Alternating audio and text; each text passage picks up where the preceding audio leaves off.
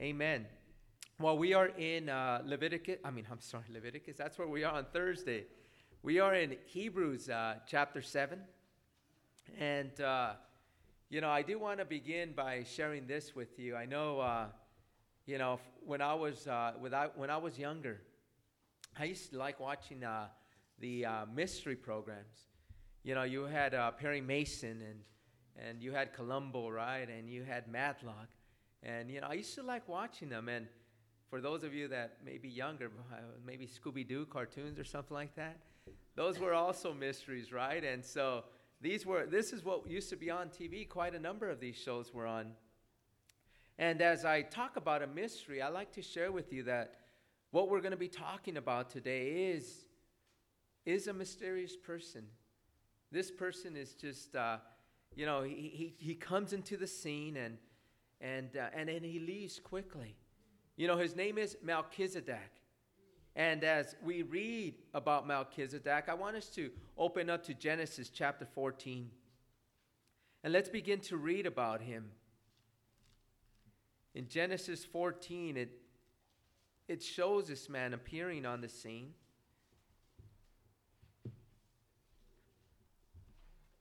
And then he disappears. In verse 18, I apologize.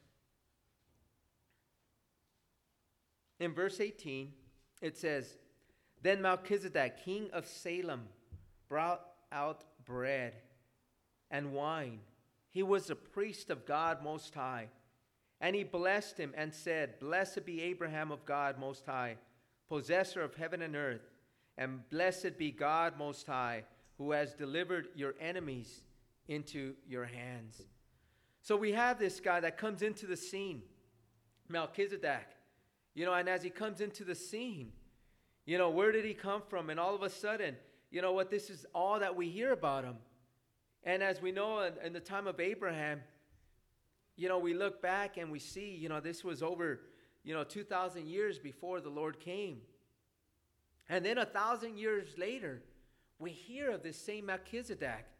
And I want us to open up in Psalm, in the book of Psalms 110.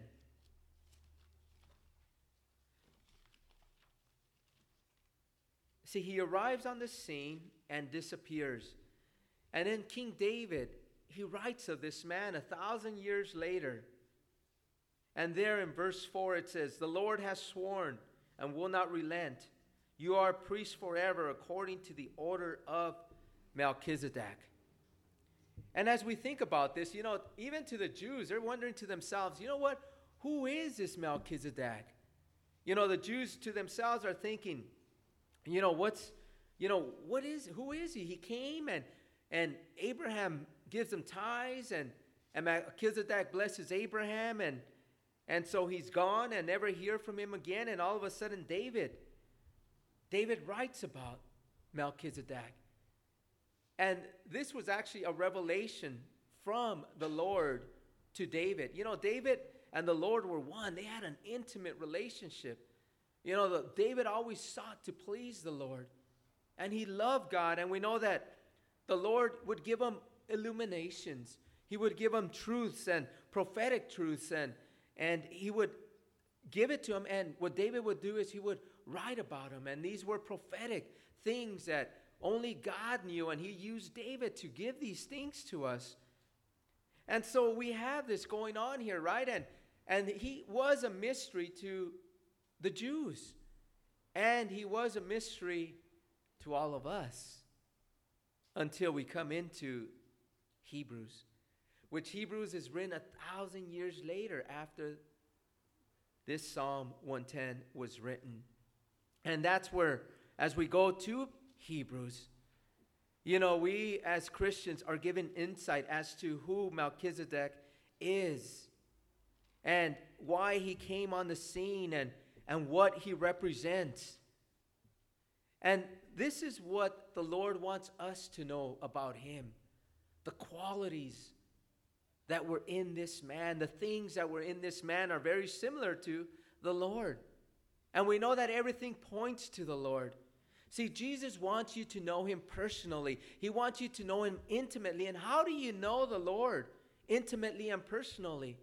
I think the only way to really know who he is and who his character is and what his nature is is through his word, right? You know what? We just, you know what? We can say we know God, but do we truly know who he is? You know, I know my wife intimately and I have a relationship with my wife, but if I just knew her by name or if she was just a neighbor of mine, I would not know her intimately. I would not know about her because we wouldn't be spending time with each other. She wouldn't be revealing things about herself to me. And this is what the Word of God does. That's why it's so important as we come to church. This is why God would want us to be here to, to be understanding and being taught the Word as He told Mary, right? He told Mary, He says, You desire what is good. And what was what is good? To sit at his feet and to listen to him, to his word. Remember, Martha was so busy, right?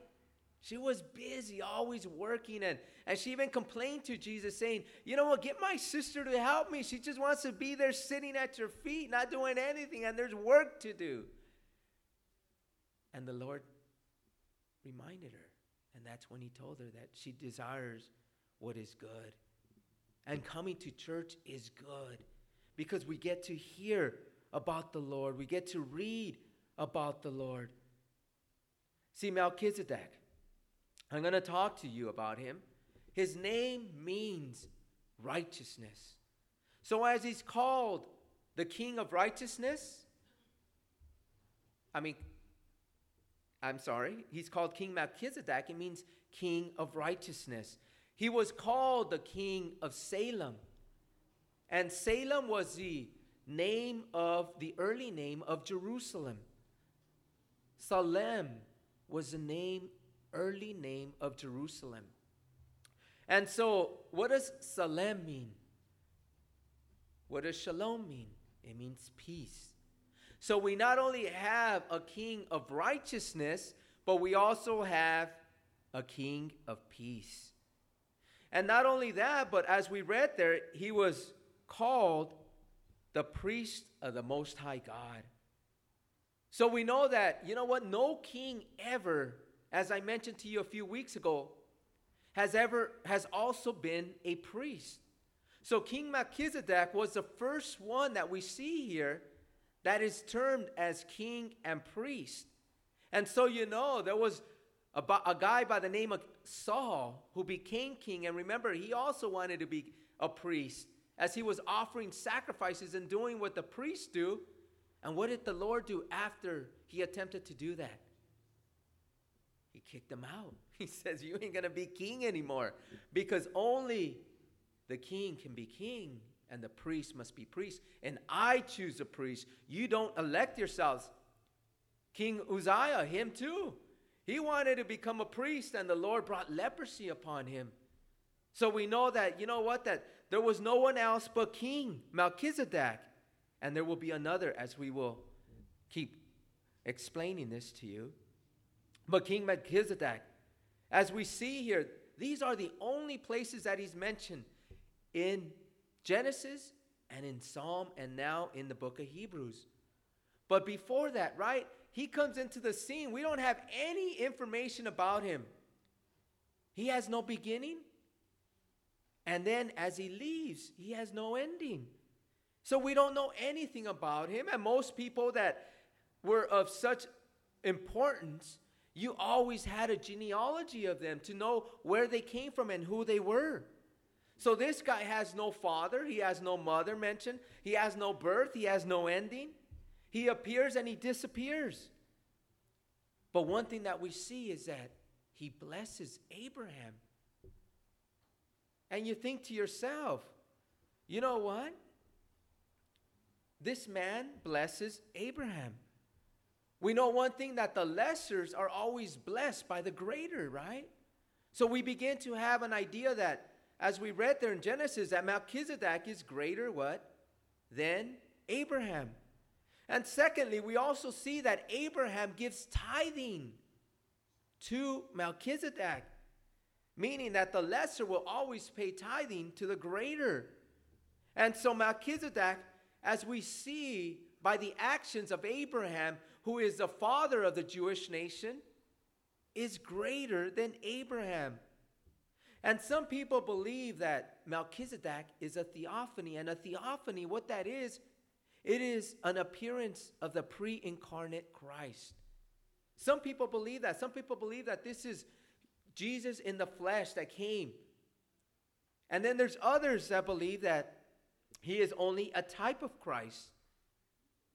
But if you notice there in Genesis, as we read Genesis 14, what did Melchizedek come with? He came with bread and with wine.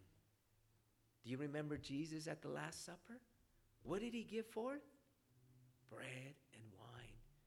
See, this was the first introduction of that. So, you know, a lot of these, there's a lot of similarities. And so people begin to think, you know what, that maybe he is the pre incarnate Christ, a theophany, a, a, a, a, Jesus in, in the flesh. Or he could be the type of Christ. And I'll let you make up your mind. I don't want to sway you in either way, and I'll let you determine that. And with that, we're going to begin to read in Hebrews chapter 7. In Hebrews chapter 7, verse 1, it says, For this Melchizedek, king of Salem, priest of the Most High God, who met Abraham returning from the slaughter of kings and blessed him, to whom also Abraham gave a tenth part of all, first being translated king of righteousness, and then also king of Salem, meaning king of peace. You know, one thing about, as we read here, I'm sorry, let's read in verse 3. It says, Without father, without mother, without genealogy, having neither beginning of days nor end of life, but made like the Son of God, remains a priest continually. So we're given a lot of insight here about King Melchizedek and actually what happened there in the Old Testament. See, the king of Salem, meaning king of peace, the king of righteousness, because Melchizedek means that, he meets Abraham, as we read there, after a battle. And Abraham, this was his first major victory. You know, Abraham, you know what? When he walked around, people knew that he was a man of God. He knew that he didn't worship the heathen gods because he would build temples and, and he would leave them there. And then he'd go to another place and he'd do the same. And no one wanted to mess with Abraham. But one thing is that he had a nephew, Lot. And do you remember the story of Sodom and Gomorrah? Lot wanted, you know what he wanted? You know what he says? When Abraham, who's older, who was his uncle, he says, You know what, Lot? I'll give you the opportunity to choose the land that you want. Instead of Lot saying, You know what? You're the older. I'm going to give it to you. You're my uncle. He says, You know what?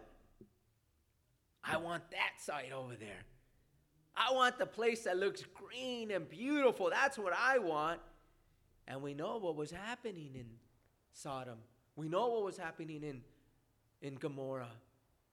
The perversion that was going on there. The homosexuality that was just running rampant over there. And so what happens is there's these four kings that battle five kings, and one of those kings was a king of Sodom.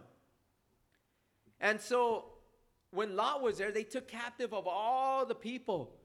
And so Abraham would do what any other relative would do, right? That loves his family and his people.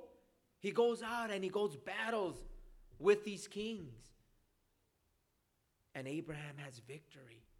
A major victory. Imagine one group of people that goes and fights four kings that defeated five other kings. And why was that? Because God is with Abraham, right?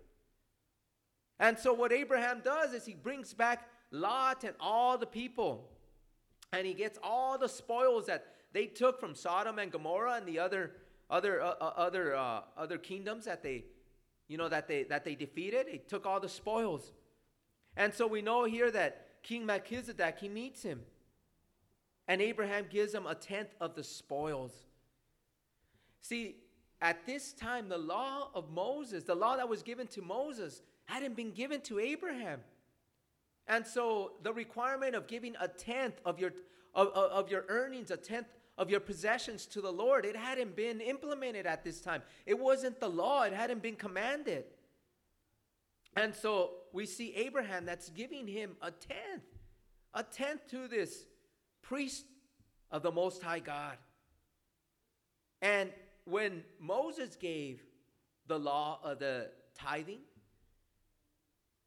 the Levitical priest would take all the tithing. And the Lord says, You know what? This is all for you, Levi priest. I'm going to give all this money to you guys because I'm not giving you land. And you're going to receive these earnings for the service unto me. And so, as we look at this, and I bring this up because we're going to talk about this in just a bit. But I want to talk about King Melchizedek further when it comes to King of righteousness and King of peace. You know what? How many of us, before we came to know the Lord, are looking for peace? Peace within our soul, peace within our hearts. See, unless you have righteousness, it won't bring you peace. Understand that. And what's so amazing is that peace comes from righteousness. And who is the righteousness that we receive? It is Jesus, right? This is why when you come to know Jesus, when you surrender your heart to Him, what happens? You have peace that just overflows you. I remember when I surrendered myself finally to the Lord, there was a peace that came over me, and I knew it. And it was like no other peace that I could have ever experienced in the past. And that was because I made peace with God. And his righteousness was imputed upon me. It was, it was given to me on my behalf. And now I can face God because of my relationship, of my surrender to Jesus Christ. I had made peace with God. See, you have people all over this community you have people that are running right now a marathon, that they're doing this, but after the marathon is done, they return back to their restless lives. There is so much unrest going out in this land. You have people that have no peace, and because they have no peace, they seek to satisfy their voids with the things of the world. And the things of the world destroys him. And yet, the righteousness from Christ is the only thing that brings us the peace that we need. As Christians, let me ask you don't you sleep a lot better? Don't we sleep a lot better? You know what? I remember when I was in the world, I'd be always thinking, man, what did I do the night before? Oh, man, I messed up big time.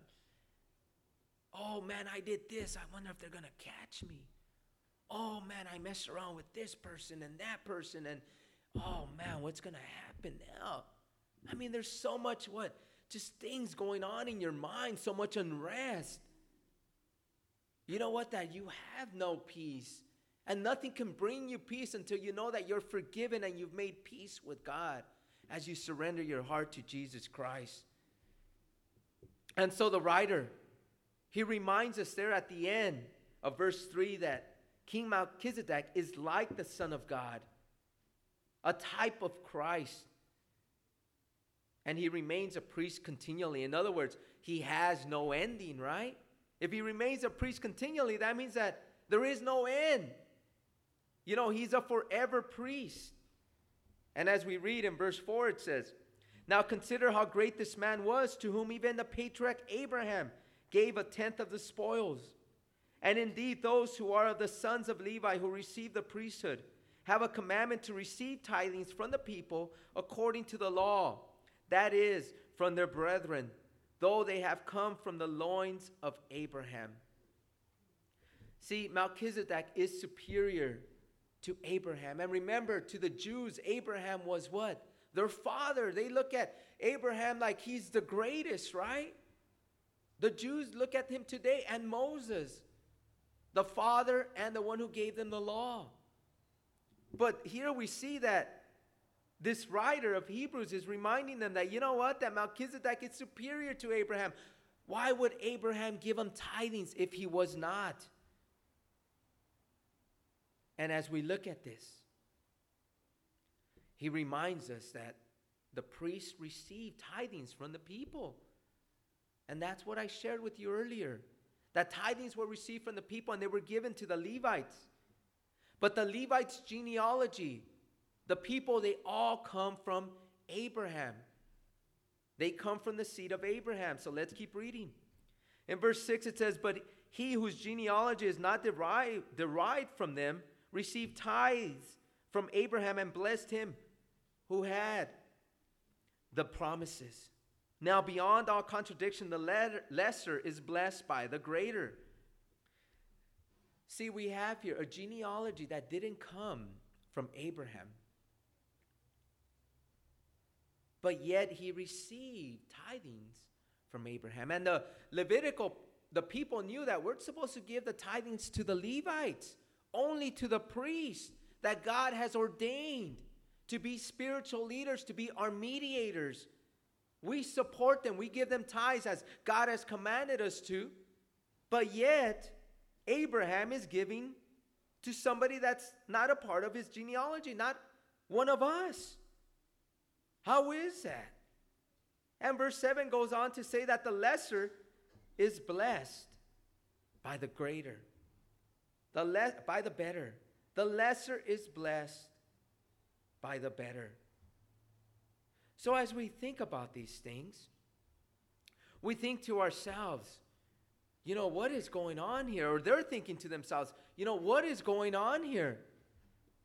See, Melchizedek blessed Abraham, and Abraham gave him tithings. See,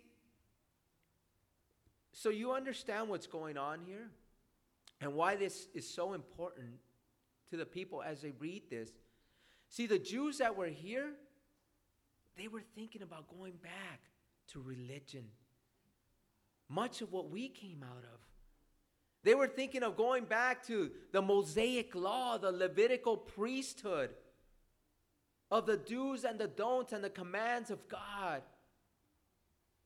And so, as they were thinking about going back to this, he's telling them, you know what? There's a greater priesthood don't go back to that priesthood because that priesthood is lesser to this greater one that I will introduce you to, which is coming from the line of King Melchizedek.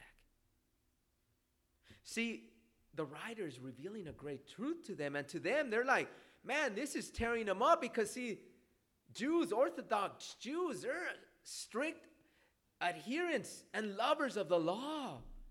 And they want to do the law because they think that by doing these things, they are pleasing God. But we're going to talk about the law. And we're going to talk about these things. Let's keep reading. In verse 8, it says, Here mortal men receive tithes, but there he receives them, of whom it is witnessed that he lives. Even Levi, who receives tithes, pays tithes through Abraham, so to speak. For he was still in the loins of his father when Melchizedek met him. See, the writer of Hebrews is making an argument as to who is the greater. And he's reminding them of the tithing, and he's reminding them that, you know what? You guys are all from Abraham. You guys all came from Abraham. And yet, in reality, you are giving tithing to somebody that is greater than Abraham. And he goes on to say why there is the need for a new priesthood. Let's read in verse 11. It says, Therefore, if perfection were through the Levitical priesthood, for under it the people received the law, what further need was there that another priest should arise according to the order of Melchizedek and not be called according to the order of Aaron? Remember, through Aaron came the Levitical priest. And he's saying, you know what? If these priests were perfect, why would God have a need for another priesthood? See, what he's trying to remind them there that this priesthood brought the law.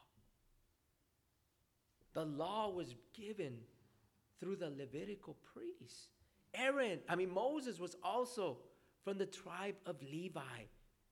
And we all know one thing about the law. Let me ask you this think about this. Which one of you has kept the Ten Commandments to its perfection? Okay, do I see any hands up?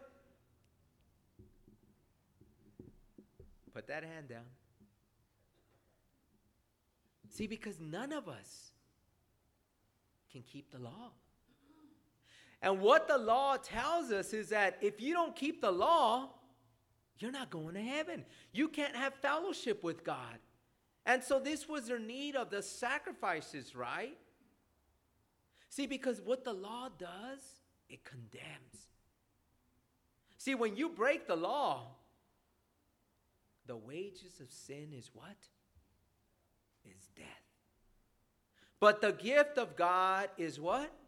Eternal life through who? Through Christ Jesus. See, that's what he's saying. You know what? The law, the law condemns you. And the law came from the Levites and Aaron and Moses. And so this law can't offer eternal life. The only one that can offer eternal life is Jesus. That's why there was a need for a new priesthood. That's why there was a need for these Jews to see the church filled with Hebrews, with Jews, to not return to that old system that brought them condemnation. Because the sacrifices only covered their sin for a while. That's why there was always a need of sacrifice after sacrifice after sacrifice. Because it never completely made them righteous, it never completely took away their sin. You know, as I read to you, I'm going to read to you from Galatians. In Galatians 3:19 it says there, "What purpose then does the law serve? It was added because of transgressions, till the seed should come to whom the promise was made, and it was appointed through angels by the hand of a mediator." The law came to show us that we are sinners until the seed should come. Who is the seed? Jesus Christ. You know, as we turn to, as I turn to Galatians 5, I'm going to read to you again from here. It says, Stand fast, therefore, in the liberty for which Christ has made us free, and do not be entangled again with the yoke of bondage. Indeed, I, Paul, say to you that if you become circumcised, circumcised Christ will profit you nothing. And I testify again to every man who becomes circumcised that he is a debtor to keep the law. Again, the circumcision was part of all of this, thinking that if I'm circumcised, I'm fine. But he goes on to say, You have become estranged from Christ if you believe in circumcision and the law. You who attempt to be justified by these things, you have fallen from grace. For we, through the Spirit, eagerly wait for the hope of righteousness by faith. See, this is us by faith.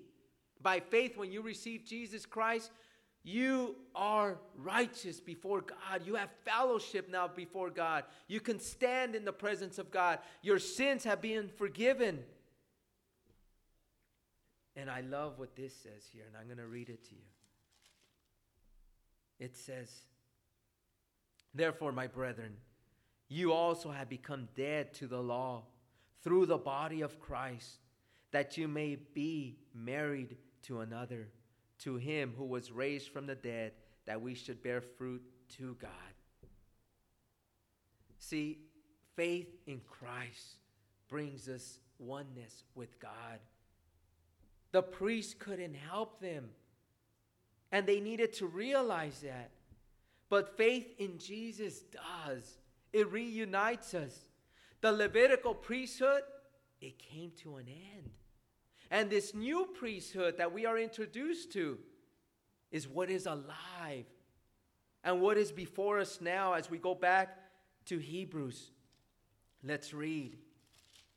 In verse 12, it says, For the priesthood being changed, remember, it is changed now. It's no longer about the Levitical priest. There is an end to that, and there is now a new priesthood according to the order of Melchizedek. It says, of necessity, of necessity, there is also a change of the law. Because the law came through Moses, but grace and truth came through who? Through Jesus Christ. Verse 13 says, For he of whom these things are spoken belongs to another tribe from which no man has officiated at the altar. In other words,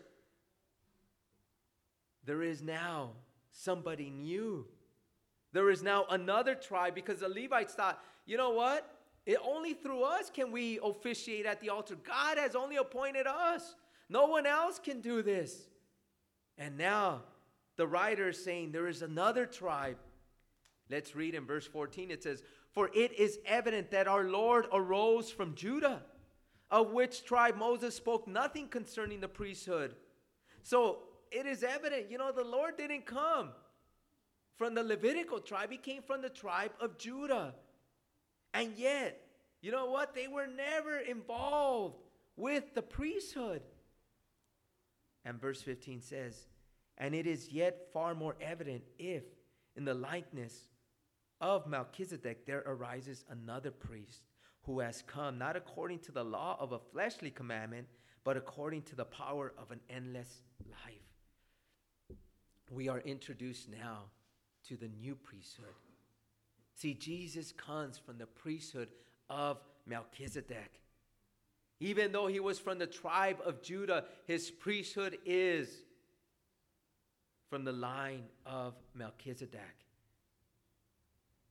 See, the punishment, the punishment that, that one is received by the law is no longer valid if one belongs to Jesus Christ. See, as it goes on to say in verse 17, it says, For he testifies, You are a priest forever, according to the order of Melchizedek. For on the one hand, there is an annulling of the former commandment because of its weakness and unprofitableness. For the law made nothing perfect. On the other hand, there is a bringing in of a better hope through which we draw near to God. What he's quoting from here is Psalm 110. What he's quoting from is Psalm 110:4, what we just read. And he's saying, you know what, that he testifies. You know who is a he that is tes- that is testifying? It is God the Father that is testifying of Jesus Christ. And he's saying that Jesus brings a new hope through which we can draw near to God. Faith in him and faith in his promises. See, the law offered no hope, it only condemned us. But Jesus offered us that hope in Him, right? That hope of salvation, that hope of fellowship with God. Verse 20 goes on to say, And inasmuch as he was not made priest without an oath, for they have become priests without an oath, but he with an oath by him who said to him, The Lord has sworn, and you will not and will not relent. You are a priest forever, according to the order of Melchizedek. By so much more, Jesus has become a surety of a better covenant. See, what we have here is that God the Father has sworn, He has made an oath that Jesus Christ will be a priest forever. See, the Levitical priests, none of them ever received this promise of God, this oath by God, by God the Father, saying that they are going to be priests forever. But the only one to receive this was Jesus Christ. And it says there that Jesus Christ is surety of a better covenant. What does that mean? The covenant that God has made with man now to give us life, to give us a better life, to give us life eternal, to wipe away our tears, our sorrows, our pain, to wipe away death when we come to faith in Jesus Christ. When we're in heaven, none of these things we're going to see, we're going to experience. This is a promise of, of a better tomorrow. And this can only be through the surety of a better covenant through Christ, through Jesus Christ. And this is what we have. See, none of this could be offered through the Levites, through the priests, but they can all be offered through Jesus Christ. Let's keep reading. It says, Also, there were many priests because they were prevented by death from continuing. But he, because he continues forever, has an unchangeable priesthood. See, what he's trying to say here, and he's telling him, All the priests, the Levitical priests, every single one of them died. They didn't live forever. But I've made now an oath that Jesus Christ will live forever as our priest. See, I love this. See, because for us, he's saying that there can be no more change. That, you know what Jesus' Christ ministry is now, today? He's your high priest. That's what he's doing in heaven. He is your high priest, praying for you, interceding on your behalf. Let's read what he's gonna be, what he's doing in verse 25. It says, Therefore, he is also able to save to the uttermost those who come to God through him, through Jesus, since he always lives to make intercession for them. His ministry is now twofold. One is those will be saved that believe in him, they will come to God. If you want to live forever, it can only be through faith in Christ. He can fulfill this promise. He is a surety of a better covenant. And what is he doing right now? Because we're still living. We haven't died, right? We're not in the presence of God. What's he doing for you today? He is interceding on your behalf, is what the scripture says. He lives now to make intercession for you. He is a priest forever. And you know what? Who needs prayer here? I think every single one of us do, right? We need the Lord interceding for our behalf. When you are in need, guess what He's doing? He's interceding for you. When you are weak, He's interceding for you. When you are tempted, He's interceding for you. When you are discouraged, He's interceding for you. When you are persecuted, lonely, angry, upset, He is interceding on your behalf. He loves you. When you're empty, He's there for you. He's reaching out to you, He's praying for you. Think about it this way. You know what? If God is for us, who can be against us? This is why He writes these things so that you can understand that God is on your side. And you know what? God doesn't allow the fire to consume you, He doesn't allow the storms to overwhelm you, He doesn't allow you the waves and the water to drown you. He's there for you, interceding on your behalf, praying that you would become more like Him and to seek His strength when you are weak, to keep your eyes on Him. Do you remember Peter and Satan? What did the Lord say to Peter? I have prayed for you that Satan would not sift you as wheat. Imagine if Jesus hadn't been praying for him, what would have happened to Peter? Imagine us. If Jesus wasn't interceding on our behalf, where would you be? What would you be doing? Where would your life be today? I thank God through Christ Jesus that I am where I am because my high priest has been praying for me. He's been interceding on my behalf. See, when you are in a trial, yes, you see fog, just like that fog that's out there today. You can't see straight, but that's where your faith must come in.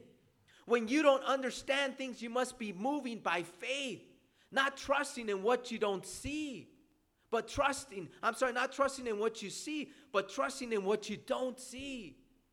See, it is important for us as a people of God to trust God when the trials come, to trust in Him.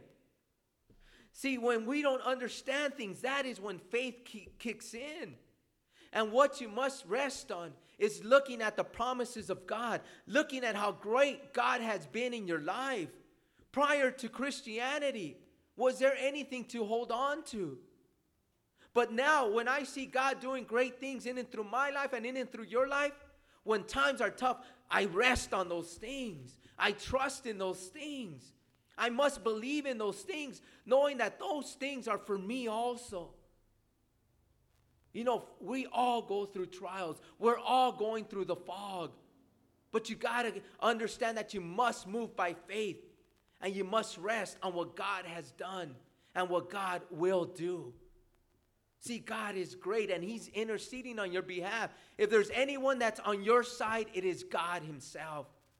God is there interceding on your behalf.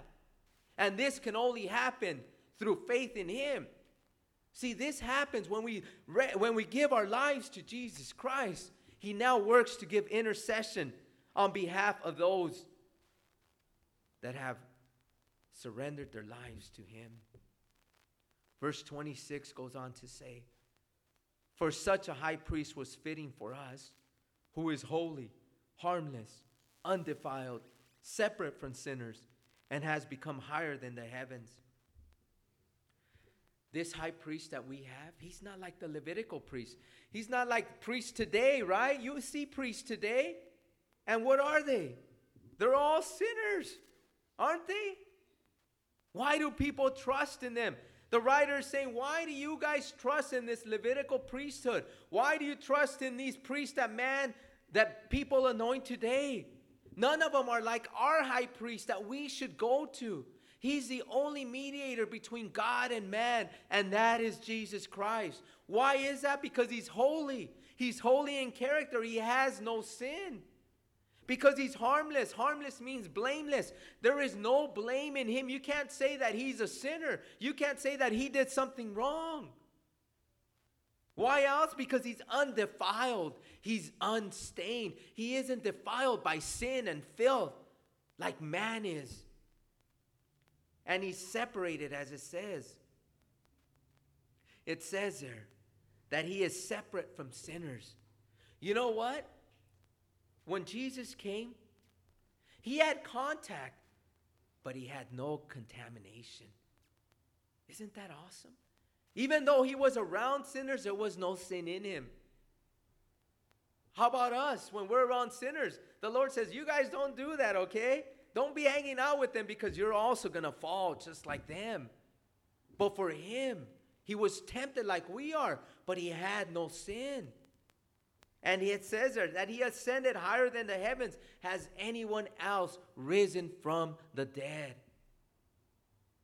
He is our high priest. Go to him. Don't go to any other man. Let us go to him. Let us surrender our lives to him because there is no one greater than he. He is the great I am, the King of kings and the Lord of lords. See, for us as a people, when you are in time of need, when things are going wrong, go to him. You know, a lot of us like to go to others or go to our parents and our family and friends. Jesus wants you to go to him. In verse 27, it says, Who does not need daily, who does not need daily as those high priests to offer up sacrifices, first for his own sins and then for the people's. For this he did once and for all when he offered up himself. Isn't this amazing that, you know what, the priest, every single one of them, and priests today, they all need to confess, don't they? They all needed sacrifices for themselves and for others. And they all needed to intercede on behalf of others. But Jesus Christ doesn't need to do that. He offered Himself. He took upon your sins. Isn't that great love?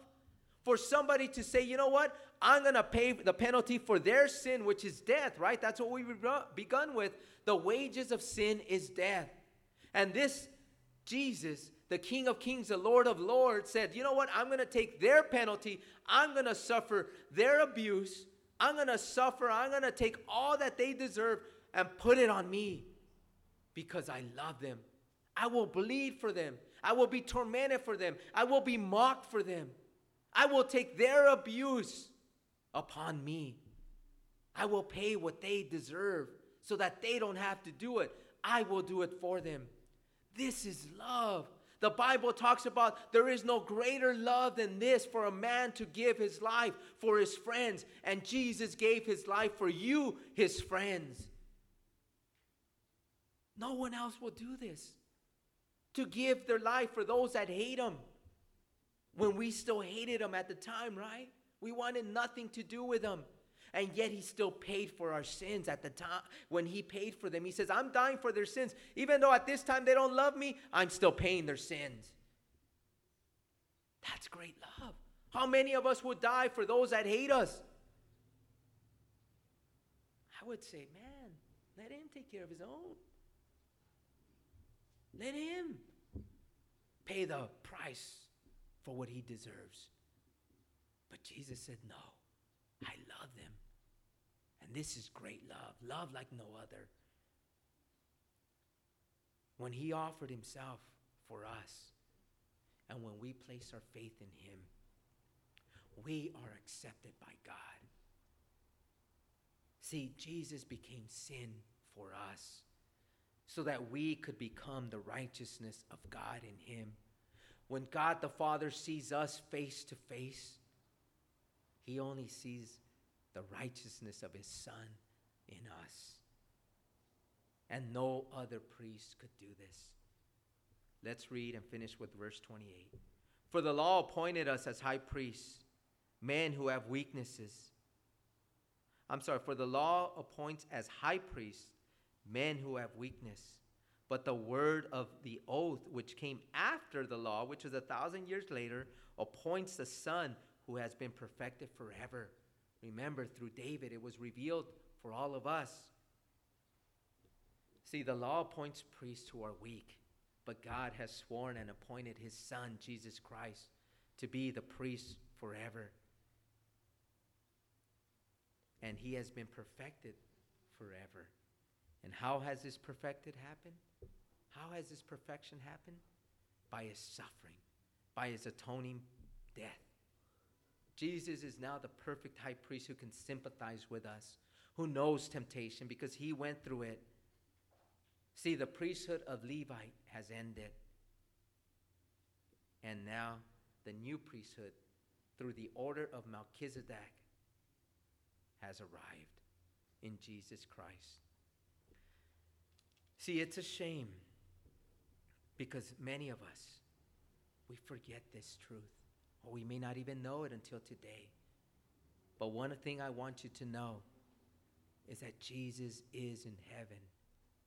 And what he has told us is to come boldly to the throne of grace, that we may obtain mercy and find grace when we are in need. how many of us forget to go to Jesus when we are in need? He's there for you. And he says, don't just come, you know, reserved or shy or, or a little nervous. He says, come with confidence, come with boldness to the throne of grace. You know what? You can come to that throne of grace with great confidence, he says, and I will not disappoint you. When you are in need, you will find mercy and you will find grace because this is what I'm here to do. Understand what my role is today and don't ever doubt what I am telling you. See, for us, we have a high priest, and this high priest is like no other. And with that, we will close. Lord Jesus, we just want to thank you, Lord. Lord, we want to thank you, Lord, for being our high priest, Lord. May we have a greater understanding today, Lord, of what your ministry is now, Lord. You, God the Father, made an oath and swore that he would be doing this. May we believe it. And may we live by it. Coming into the throne of grace when we are in need. But before we can do all of this, your word tells us that we need to come to you, to surrender our hearts to you, to come in faith to Jesus Christ in your atoning death, in your work. No one comes to the Father but through you, Lord. You tell us that. If there are any here that have not surrendered their lives, or any that want to recommit their lives, this opportunity is always given, and God is calling. He calls his people to come to him in faith. He desires that none should perish, but that all should come to eternal life. If there are any here that want to give, or that want to surrender, or commit their lives to Him, This is a day of salvation. This is a day to say yes to Him. I ask that you would raise your hand and we will pray for you. Amen. Amen. Anyone else? Anyone else before we close? I know the Lord is calling. Don't let the whispers of the devil keep you from receiving what God has for you. God is truth. God gives grace, and it only comes through faith. Anyone else before we close? Anyone else? Lord Jesus, you saw these two that raised their hand, Lord. Lord, I pray that you shower them, Lord, with your blessings, Lord. That these two, Lord Jesus, as they have humbled themselves, Lord, as they have come to you, Lord, that you would cleanse them, Lord. Wash their feet. Lord Jesus, we thank you, Lord. Holy Spirit, I pray that you would empower them, that they would yield to you, and that they would do what is pleasing to you. We know that those that are in Christ are new creations. We are brand new, Lord, when we say yes to you. Old things pass away, all things become brand new. We're new children in Christ. That's such a beautiful thing. Thank you for your forgiveness. Thank you for your love. Thank you for your amazing grace. Thank you for your mercy. Lord Jesus, we give you all praise, glory, and honor, and we pray this in Jesus' name. Amen.